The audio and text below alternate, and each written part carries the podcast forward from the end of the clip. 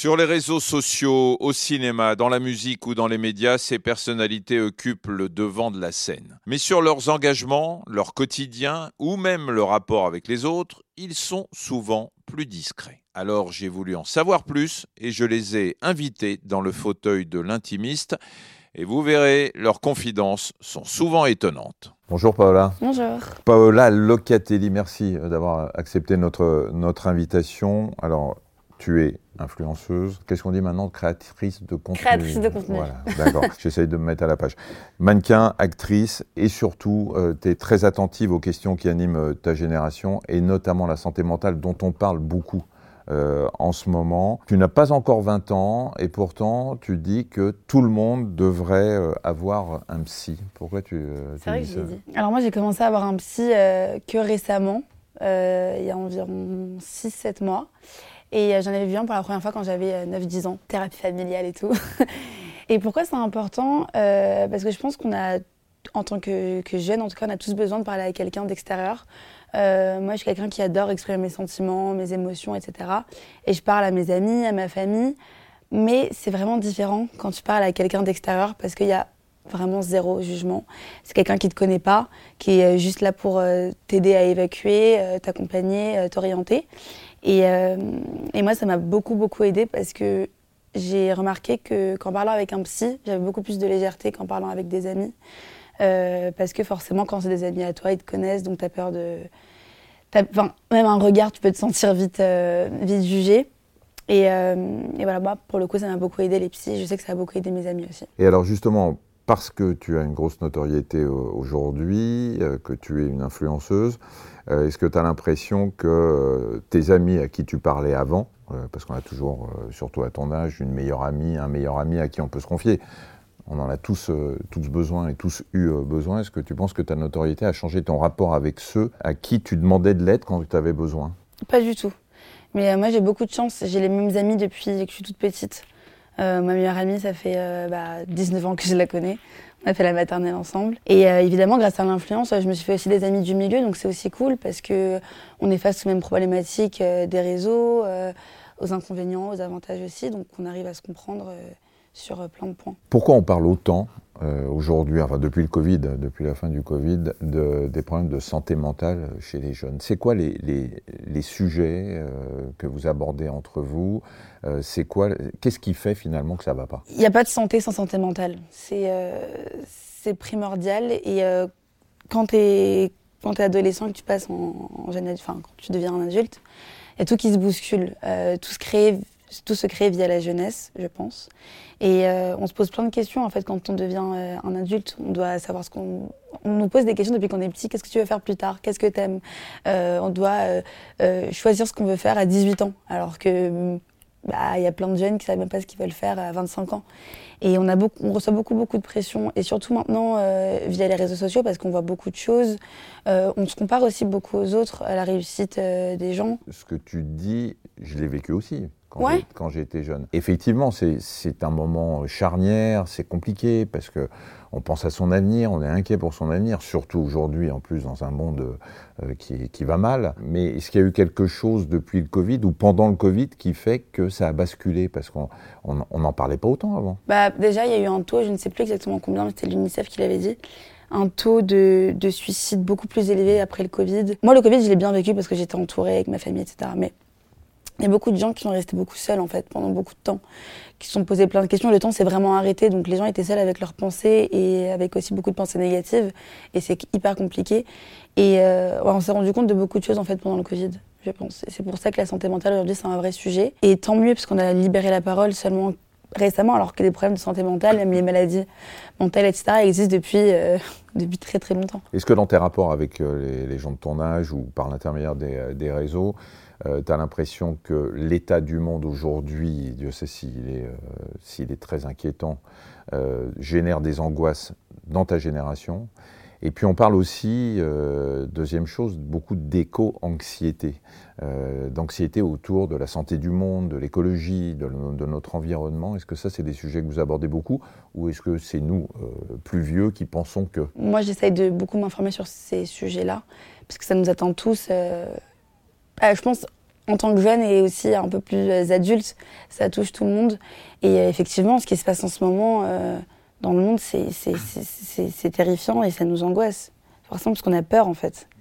Euh, et, la peur, c'est le point principal, en fait, je pense, de l'anxiété et du stress. Tout est très anxiogène, en fait. Qu'est-ce qui fait qu'il y a 6-7 mois, tu t'es dit, euh, il faut que j'aille voir un psy, en dehors du fait que euh, c'est quelqu'un d'extérieur, il y a eu, il y a quelque chose de précis, sans rentrer dans ton intimité, bien sûr, mais quelque chose, de, un déclic qui a fait que tu t'es dit, il faut que j'aille voir un psy pour parler à quelqu'un de complètement extérieur à ma vie? Bah, dire, moi, depuis que je suis très petite, j'ai du mal à gérer mes émotions. Quand quelque chose ne va pas, j'ai l'impression que la terre s'abaisse sur moi. Quand je suis en colère, je suis vraiment en colère je peux être agressive.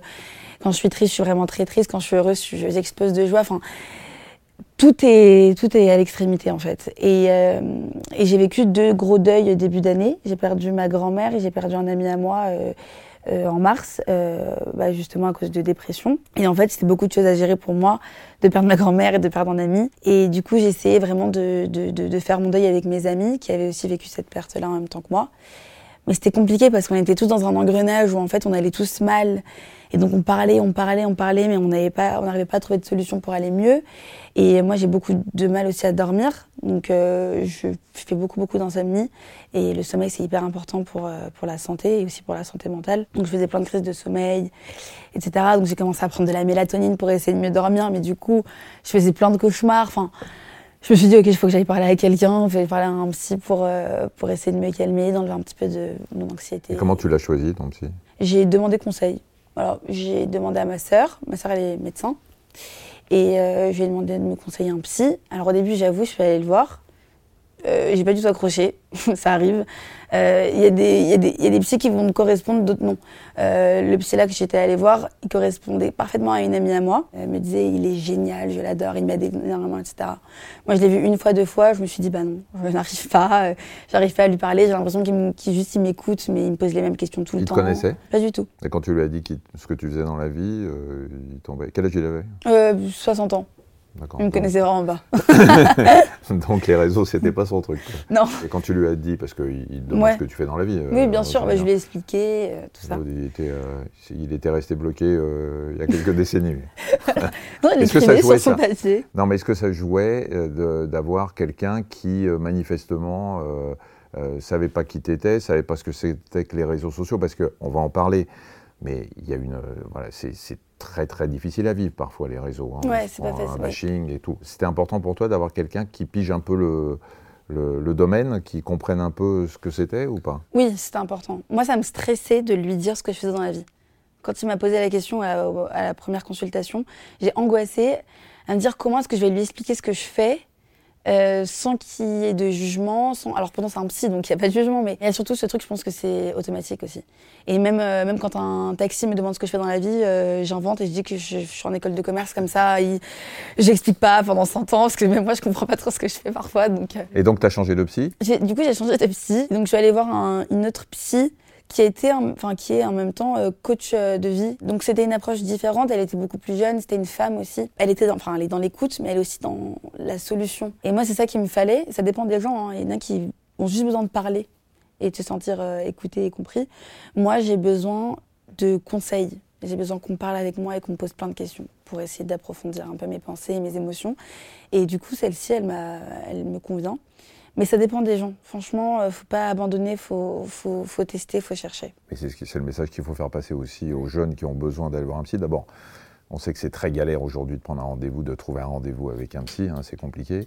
Mais euh, aussi, il faut dire, voilà, un psy, c'est pas comme un médecin généraliste que tu vas voir, il te fait une ordonnance euh, ah parce qu'il a fait son diagnostic. Et comme tu l'as dit, parfois, c'est pas suffisant, ça va pas, ça accroche pas, ça matche pas, bah, il faut aller en, en, voir un autre et surtout et surtout pas abandonner. Et elle t'a appris à gérer tes émotions aujourd'hui, ça va mieux? Tu as des, petits trucs? Je, Ouais, je sens que ça va beaucoup mieux. Euh, bon, déjà, on a fait beaucoup de sophrologie ensemble, donc euh, j'ai appris à respirer, et ça c'est hyper important. J'ai appris vraiment à m'écouter, à savoir euh, me calmer dans les moments de stress et tout, même si j'en ai toujours, hein, toujours des moments où ça va bah, pas. donne-nous des petits trucs que, que, des jeunes qui nous regarderont pourront avoir en disant voilà, j'ai un moment de, de stress, je suis, je suis comme toi un peu excessif dans la gestion des émotions, la joie, la tristesse, la colère. Qu'est-ce qu'on t'a appris à faire? Bah, Moi, on m'a appris vraiment à, à, prendre du recul. C'est-à-dire que quand je vais avoir des moments de coups de stress, des coups d'angoisse ou de coups d'énervement, etc., euh, je pose mon téléphone. Ça, c'est vraiment le premier truc. C'est-à-dire que j'arrête de regarder tous les messages, d'écrire comme une malade, comme ça, sur mon téléphone. C'est que je les pose pendant 5-10 minutes. Et genre, je me pose avec moi-même sur mon canapé ou peu importe où je suis et je souffle, je souffle, je souffle.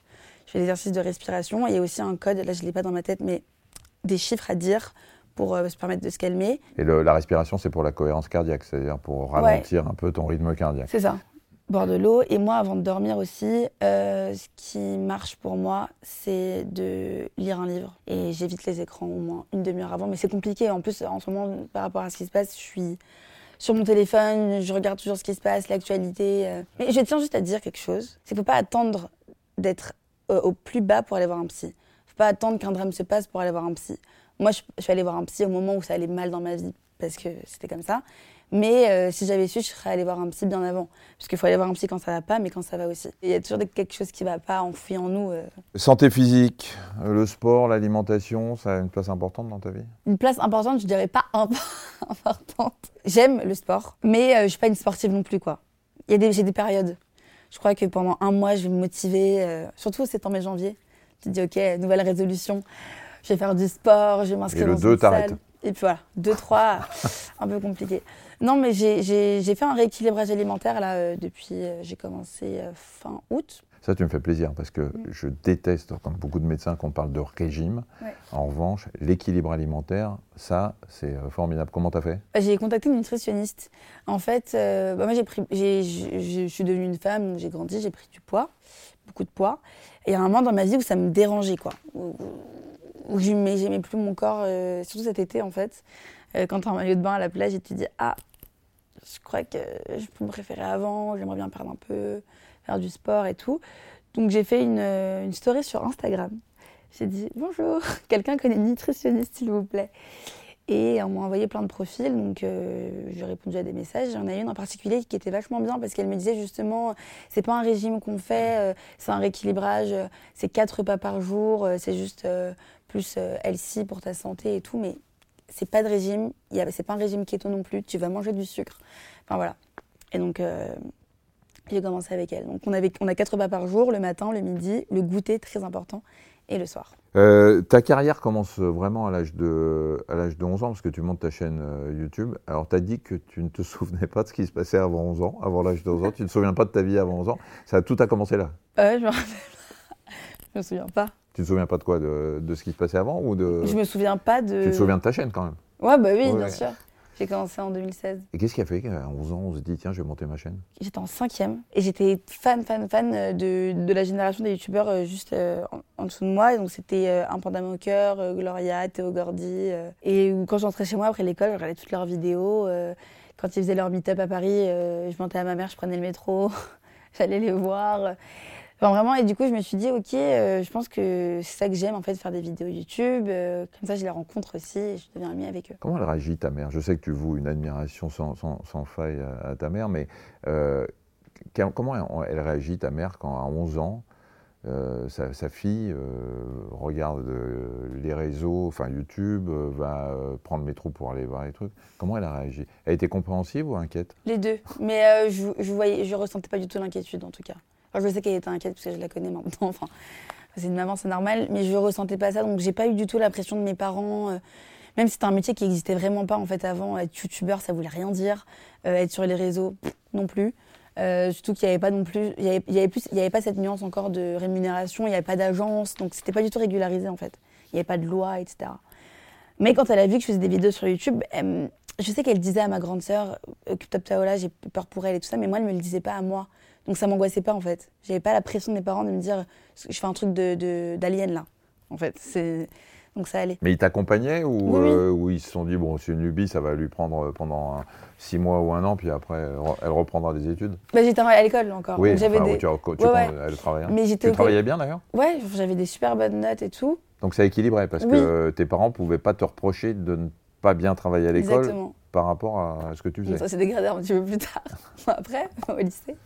Mais au collège, j'avais des très bonnes notes. Et euh, je faisais vraiment ça. Euh, enfin, j'ai toujours expliqué comme si, bah voilà, j'ai 12 ans, je vais à l'école et le soir, je vais à mon cours de danse. Bah moi, le soir, j'allais chez moi, je faisais mes vidéos YouTube, mais c'était une activité extrascolaire, comme si, si quelqu'un allait au foot, quoi. C'était la même chose pour moi. Et euh, tant que je ramène des bonnes notes à l'école et que je- ma mère, elle, vérifie toutes mes vidéos YouTube, tout ce que je postais sur les réseaux, mon père aussi, ma soeur aussi, tant qu'il n'y avait pas de trucs bizarres et tout. Tu as toujours été euh, très sensible au regard des autres, euh, la peur du jugement dont on parlait tout à l'heure. euh? Très sensible, mais vraiment. Un vrai problème. Là, du coup, ça s'est atténué parce que, dans tous les cas, sur les réseaux, je me fais insulter Non, mais c'est ça.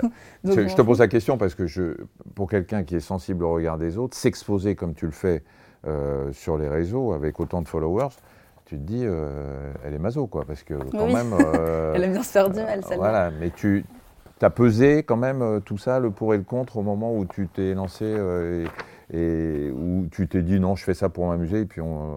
Ah, mais je me suis pas du tout posé la question, je me suis pas du tout dit je vais me faire insulter. Hein. J'ai 12 ans. Puis même si, même si je m'étais dit ça, parce que peut-être que je me le suis dit, mais tant que tu l'as pas vécu, tu te rends pas compte, tu peux pas savoir. Et donc en fait, moi, ce qui s'est passé, c'est que du jour au lendemain, je suis devenue connue. Du jour au lendemain, les gens m'ont reconnue dans la rue. Du jour au lendemain, je- Et qu'est-ce qui, est ça? Qu'est-ce qui a fait que du jour au lendemain, toi et pas une autre, euh, devient euh, une célébrité sur les réseaux? Parce que j'ai fait une vidéo.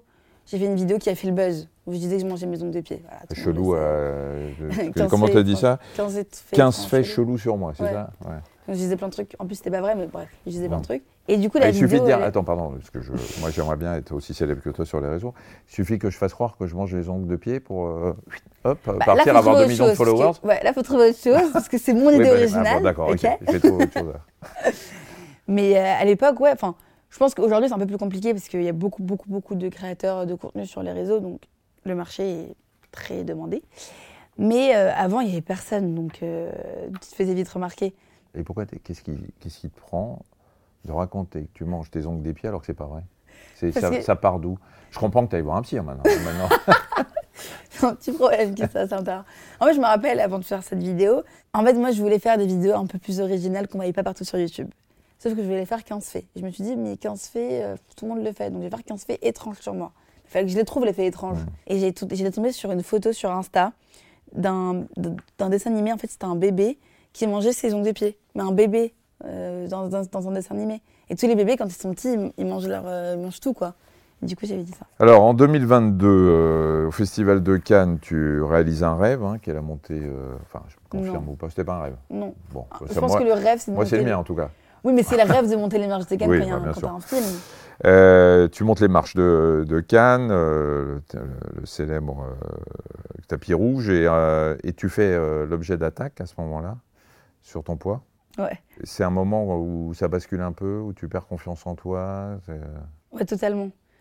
Euh, C'était en 2020, je crois. Et donc, je mets une robe, euh, c'est une robe euh, qui vient de chez Miu Miu. Et j'avais pris du poids, mais je m'étais même pas rendu compte en fait. Et c'est Internet qui m'a dit que j'avais pris du poids. C'est ça le... qui était un peu violent pour moi. C'est eux qui te font prendre conscience de, pas remarqué. de choses que toi, tu n'as pas vues. J'avais pas remarqué. Personne ne me l'avait dit, mes amis, etc. Parce que bon, voilà, j'avais quoi, 15, 16 ans peut-être? Donc euh, tu grandis, tu as les hormones, euh, tu deviens une femme, donc forcément tu prends du poids ou t'en perds. Enfin, le, le corps Comment tu as change. vécu ça Je l'ai très mal vécu à Cannes. Sur les réseaux, je, le dis- je disais que c'était à la rigolade et tout, parce qu'on me disait, mais elle est enceinte ou quoi? Et moi, j'avais fait des stories en mode, bah oui, je suis enceinte, comme vous voyez. Et, tout. Et, euh, je l'avais pris à la rigolade, mais c'était c'était très violent pour moi, dans mon subconscient aussi, parce que bah, ça je me suis rendu compte que j'avais pris du poids, en fait. Et je me suis mis dans la tête que j'étais grosse et qu'il fallait que je perde du poids, et que du coup, j'étais moche, et que du coup, personne m'aimait. Et, euh, voilà, et un gros engrenage. Donc, je l'ai vraiment mal vécu. Est-ce qu'à un moment, tu as pensé abandonner les réseaux parce que tu trouvais que c'était trop violent? Je me suis jamais dit, je me suis, ça m'est jamais venu à l'esprit d'abandonner les réseaux. Pour moi, c'est mon truc, quoi. Je serai jamais, euh, enfin, c'est mon travail, c'est mon, c'est à moi. Mais je me suis déjà dit que je voulais abandonner au tout début quand la vidéo est sortie euh, sur YouTube. Est-ce que, le, le- justement, parce que ce poids des réseaux sociaux est très important, parce que c'est pas facile à vivre tous les jours, qu'il y a des haters, etc., que tu, as, tu te dis que finalement, faire un peu de cinéma ou tourner dans des séries, ça te sort un peu de tout ça? Euh, le cinéma, c'est une autre approche. Mais c'est vrai que quand je tourne, euh, j'ai pas mon téléphone et puis les réseaux sociaux, forcément, euh, c'est secondaire parce que euh, les contrats, les marques, etc., c'est un peu en pause vu que j'ai pas le temps de le faire, vu que je suis en tournage. Donc ouais, c'est une respiration. Puis même, tu rencontres d'autres gens, c'est c'est autre chose, quoi. C'est tellement différent de ma zone de confort. Qu'est-ce que tu peux donner comme conseil, justement? Parce que tu, il y a plusieurs reprises, là, tu dis que tu arrives soit à poser ton téléphone volontairement parce que euh, il faut que tu te poses parce que tu es dans un accès de colère ou de tristesse, etc. Et tu te dis, je vais déconnecter pendant, euh, pendant 10 minutes. Ou parce qu'on te l'impose, étant donné que, que tu tournes. C'est quoi tes conseils aux jeunes qui vont nous regarder sur l'usage de ces réseaux? Alors moi, il faut savoir que un... je suis addict à mon téléphone. Et je pense comme beaucoup de jeunes, on se rend pas compte. J'ai vu, hein, en rentrant ici dans ce studio, je te parlais et tu étais euh, en permanence en train de, taper avec tes, pouces. De une notification, enfin, ça fait un truc dans notre cerveau, euh, on s'imagine pas quoi. Mais oui, je suis addict à mon téléphone, mais comme tous mes amis, et, et c'est normal aujourd'hui. Et moi, je me fais violence, surtout quand je suis en vacances. Cet été, par exemple, quand j'étais avec mes potes en vacances, je laissais mon téléphone dans ma chambre d'hôtel et j'allais à la plage avec mes amis. Et donc, j'ai pas le choix, j'ai pas mon téléphone. Et t'étais en manque? Non, c'était trop bien. Je parlais avec mes potes, je jouais aux cartes, je lisais un livre, euh, je bronzais. Et t'étais pas, t'avais pas euh, les doigts qui démangeaient de retourner vite dans la chambre d'hôtel Non, mais ça m'est déjà arrivé ça. De, de... Ah, je me gratte les veines, il faut mon téléphone. Mais ça, je pense que c'est quand t'attends un message de quelqu'un, euh, quand t'as besoin de savoir l'actualité et tout. Mais euh, ça fait du bien aussi toute la journée de pas l'avoir et à 18h de l'avoir. Et justement, t'as plein de notifications et c'est agréable, tu réponds à tout le monde. Quand on est jeune, on rêve beaucoup. On rêve, bah, tu l'as fait quand tu avais 11 ans, hein, tu étais fan de, des influenceurs de l'époque. Euh, on rêve beaucoup et il y a beaucoup de jeunes qui s'identifient à toi, puisque tu as énormément de followers, tu à plus de 2 millions, combien, euh, combien euh, Tu as beaucoup de jeunes qui s'identifient à toi, on te voit voyager, on te voit porter des robes de haute couture, on te voit embrasser Rihanna, on te voit. Voilà. Est-ce que finalement, c'est compliqué d'expliquer aux jeunes qui te regardent que ta vie est exceptionnelle, extraordinaire, et autrement dit que la vraie vie, bah, c'est pas forcément celle de Paola. Je pense que je l'explique pas assez, justement, mais c'est hyper intéressant que tu le dises. Parce que oui, c'est vrai. Euh, y a beaucoup Moi, j'aime quand des jeunes filles, par exemple, s'identifient à moi par rapport à mes cheveux. Par rapport au fait que j'assume mes cheveux ou par rapport au fait que j'assume mon corps, peu importe. Euh, si je suis trop grosse pour la société ou trop maigre etc. Mais euh, ça me fait mal quand, je, quand les gens se comparent à ma vie ou se comparent à moi par rapport à qui je connais, euh, avec qui je travaille, quelle marque, etc. Parce que oui, c'est pas du tout la vraie vie. C'est vraiment 0,01% de la réalité. Et euh, de voyager tous les quatre matins, non, c'est pas la vraie vie. De voir Rihanna, c'est pas la vraie vie. De porter des robes à des milliers d'euros, c'est pas la, vraie vie non plus. Et il faut l'expliquer. On vend du rêve, mais c'est pas la vraie vie. Les choses vont très vite pour toi quand même. Tu deviens une influenceuse très suivie. C'est parfois un peu vertigineux. Et quand on a le vertige, on a peur de tomber. Est-ce que tu as peur que tout s'arrête ou pas? Je sais que dans tous les cas, les réseaux sociaux, euh, Instagram, etc., je pense en tout cas que c'est quelque chose d'éphémère et que ça restera pas euh, dans le temps très longtemps. Mais j'ai pas peur. J'ai pas peur euh, parce que euh, à côté, je, fais du cinéma, donc je sais que j'ai autre chose, même si le métier d'acteur est très très compliqué. Moi, ça fait un an et demi que j'ai pas tourné, par exemple. Euh, donc c'est très compliqué, mais je sais que du coup j'ai une autre passion et je peux travailler dessus. là, je vais faire un stage de cinéma par exemple, où je vais travailler pendant 10 jours avec des professionnels. Donc du coup, je sais que j'ai autre chose et que j'ai pas que les, les réseaux. J'ai pas peur. Tu as toujours dit que ta notoriété te permettait de, de soutenir, de servir euh, des grandes causes. Tu es euh, très engagé auprès d'associations, notamment euh, Aïda. On a reçu ici à ta place Léa Moukanas. C'est elle qui t'a dit que tu pouvais venir, que c'était bien. c'était détente, t'inquiète, viens. Qu'est-ce que tu fais exactement avec eux? Ça fait 6 ans, 6 ans, je crois, que je suis bénévole chez Aïda. Aïda, c'est une association de jeunes qui accompagne des jeunes ayant un cancer. Et donc moi, depuis mon plus jeune âge, j'ai toujours voulu m'engager. J'ai toujours voulu être bénévole d'une association, me sentir utile. Et donc, à mes 14 ans, j'ai envoyé un mail à Léa Moukanas. En fait, j'ai posté une story Instagram en disant, toujours ça, toujours story Instagram, en disant euh, Coucou, est-ce que vous connaissez des associations qui prennent des mineurs? Parce que j'avais 14 ans et je me suis dit dans ma tête, enfin, je m'étais dans ma tête, je vais pas attendre 4 ans pour m'engager, quoi. Enfin, j'ai des petites choses à offrir, même encore aujourd'hui, et pas seulement dans 4 ans. Et justement, il y a un ancien patient de Aïda qui m'a envoyé un message et qui m'a dit euh, je sais pas si tu connais, mais Aïda, etc. Envoie un mail à Léa Moukanas. Donc j'ai envoyé un mail à Léa Moukanas. Bonjour, c'est Paola, est-ce que je pourrais être bénévole? Merci. Je suis allée à un rendez-vous euh, dans un café à Paris euh, pour se former en tant que bénévole, il y a des choses à apprendre. Je suis devenue bénévole. Et ensuite, j'en ai parlé sur mes réseaux sociaux, peut-être un an, deux ans plus tard, en disant que cette association était géniale et qu'il fallait rechercher des bénévoles partout, partout en France et que voilà. Et je sais pas, en une nuit, je crois, il y a eu 800 bénévoles en plus. euh, un truc énorme. Et Léa m'a dit, mais c'est ouf, tu nous aides grave euh, grâce à Tu Instagram. serais pas une influenceuse. Ouais, je crois que t'es connue, toi. et du coup, elle m'a proposé de devenir marraine. Pour terminer, je vais te proposer une, une série de questions, réponses courtes. Alors, la baguette magique te donne la possibilité de faire une seule chose, euh, ce que tu veux. Tu choisis quoi? Euh, avoir les 10 000 cadeaux pour euh, Aïda, pour Noël à l'hôpital. Le coup de fil, tu as la possibilité de parler à la personne que tu admires le plus, qu'elle soit vivante ou euh, morte. Ce serait qui et pour lui dire quoi? J'ai une idée de ta réponse. Euh, ma grand-mère, je pense. Je t'ai influencé là. Ouais, tu vois? Je suis dit Je suis un influenceur. et tu lui dirais quoi? Euh, qu'elle me manque, que je l'aime. et je lui raconterai ma vie. L'anecdote, celle que tu n'as jamais racontée. Alors, tu as le choix entre une histoire, euh, un truc drôle qui t'est arrivé, une situation cocasse. euh, Mais ça m'arrive. Par exemple, il y a une semaine, je suis avec un, copain à moi qui s'appelle Antonin, qui est aussi euh, créateur de contenu d'ailleurs, qui je lui fais un, un gros bisou parce que je l'adore. Et je suis avec lui dans la rue, on marche, et il y a une fille qui, qui je pense, me reconnaît parce qu'elle me, elle me regarde comme ça et elle s'arrête. Et, euh, et elle dit à Antonin, euh, je vous adore, etc. Mais elle le vous voit, donc je pensais qu'elle parlait à nous deux en disant, je vous adore, Paola et Antonin. Et du coup, je dis, tu veux faire une photo? Elle me dit, Ah oui, tu peux nous la prendre, s'il te plaît Je trouvais ça trop mignon, mais ah, je pensais que. Ah oui, pour, euh, bon, bah d'accord. Là, elle t'avait pas calculé du non, tout. pas du tout. Termine cette phrase. L'influenceur qui me fait le plus rire, c'est. Rire, Ah bah dis donc, ils sont pas très, c'est pas très drôle. ils sont pas drôles. Euh, Squeezie. Dans 5 ans, tu seras où? Je savais pas ce que je fais demain, quoi. Mais euh, dans 5 ans, j'espère que je ferai plein de films. Ah ouais, c'est ton métier plus tard? Ouais, j'aimerais trop. J'adorerais. Merci beaucoup Merci. Paola, d'avoir accepté euh, de participer à l'intimiste et puis bonne chance pour tes nouvelles aventures. Merci Merci beaucoup. Et vous pouvez euh, retrouver ce programme, euh, L'intimiste, sur tous les réseaux sociaux euh, de Dr Good. Je vous attends.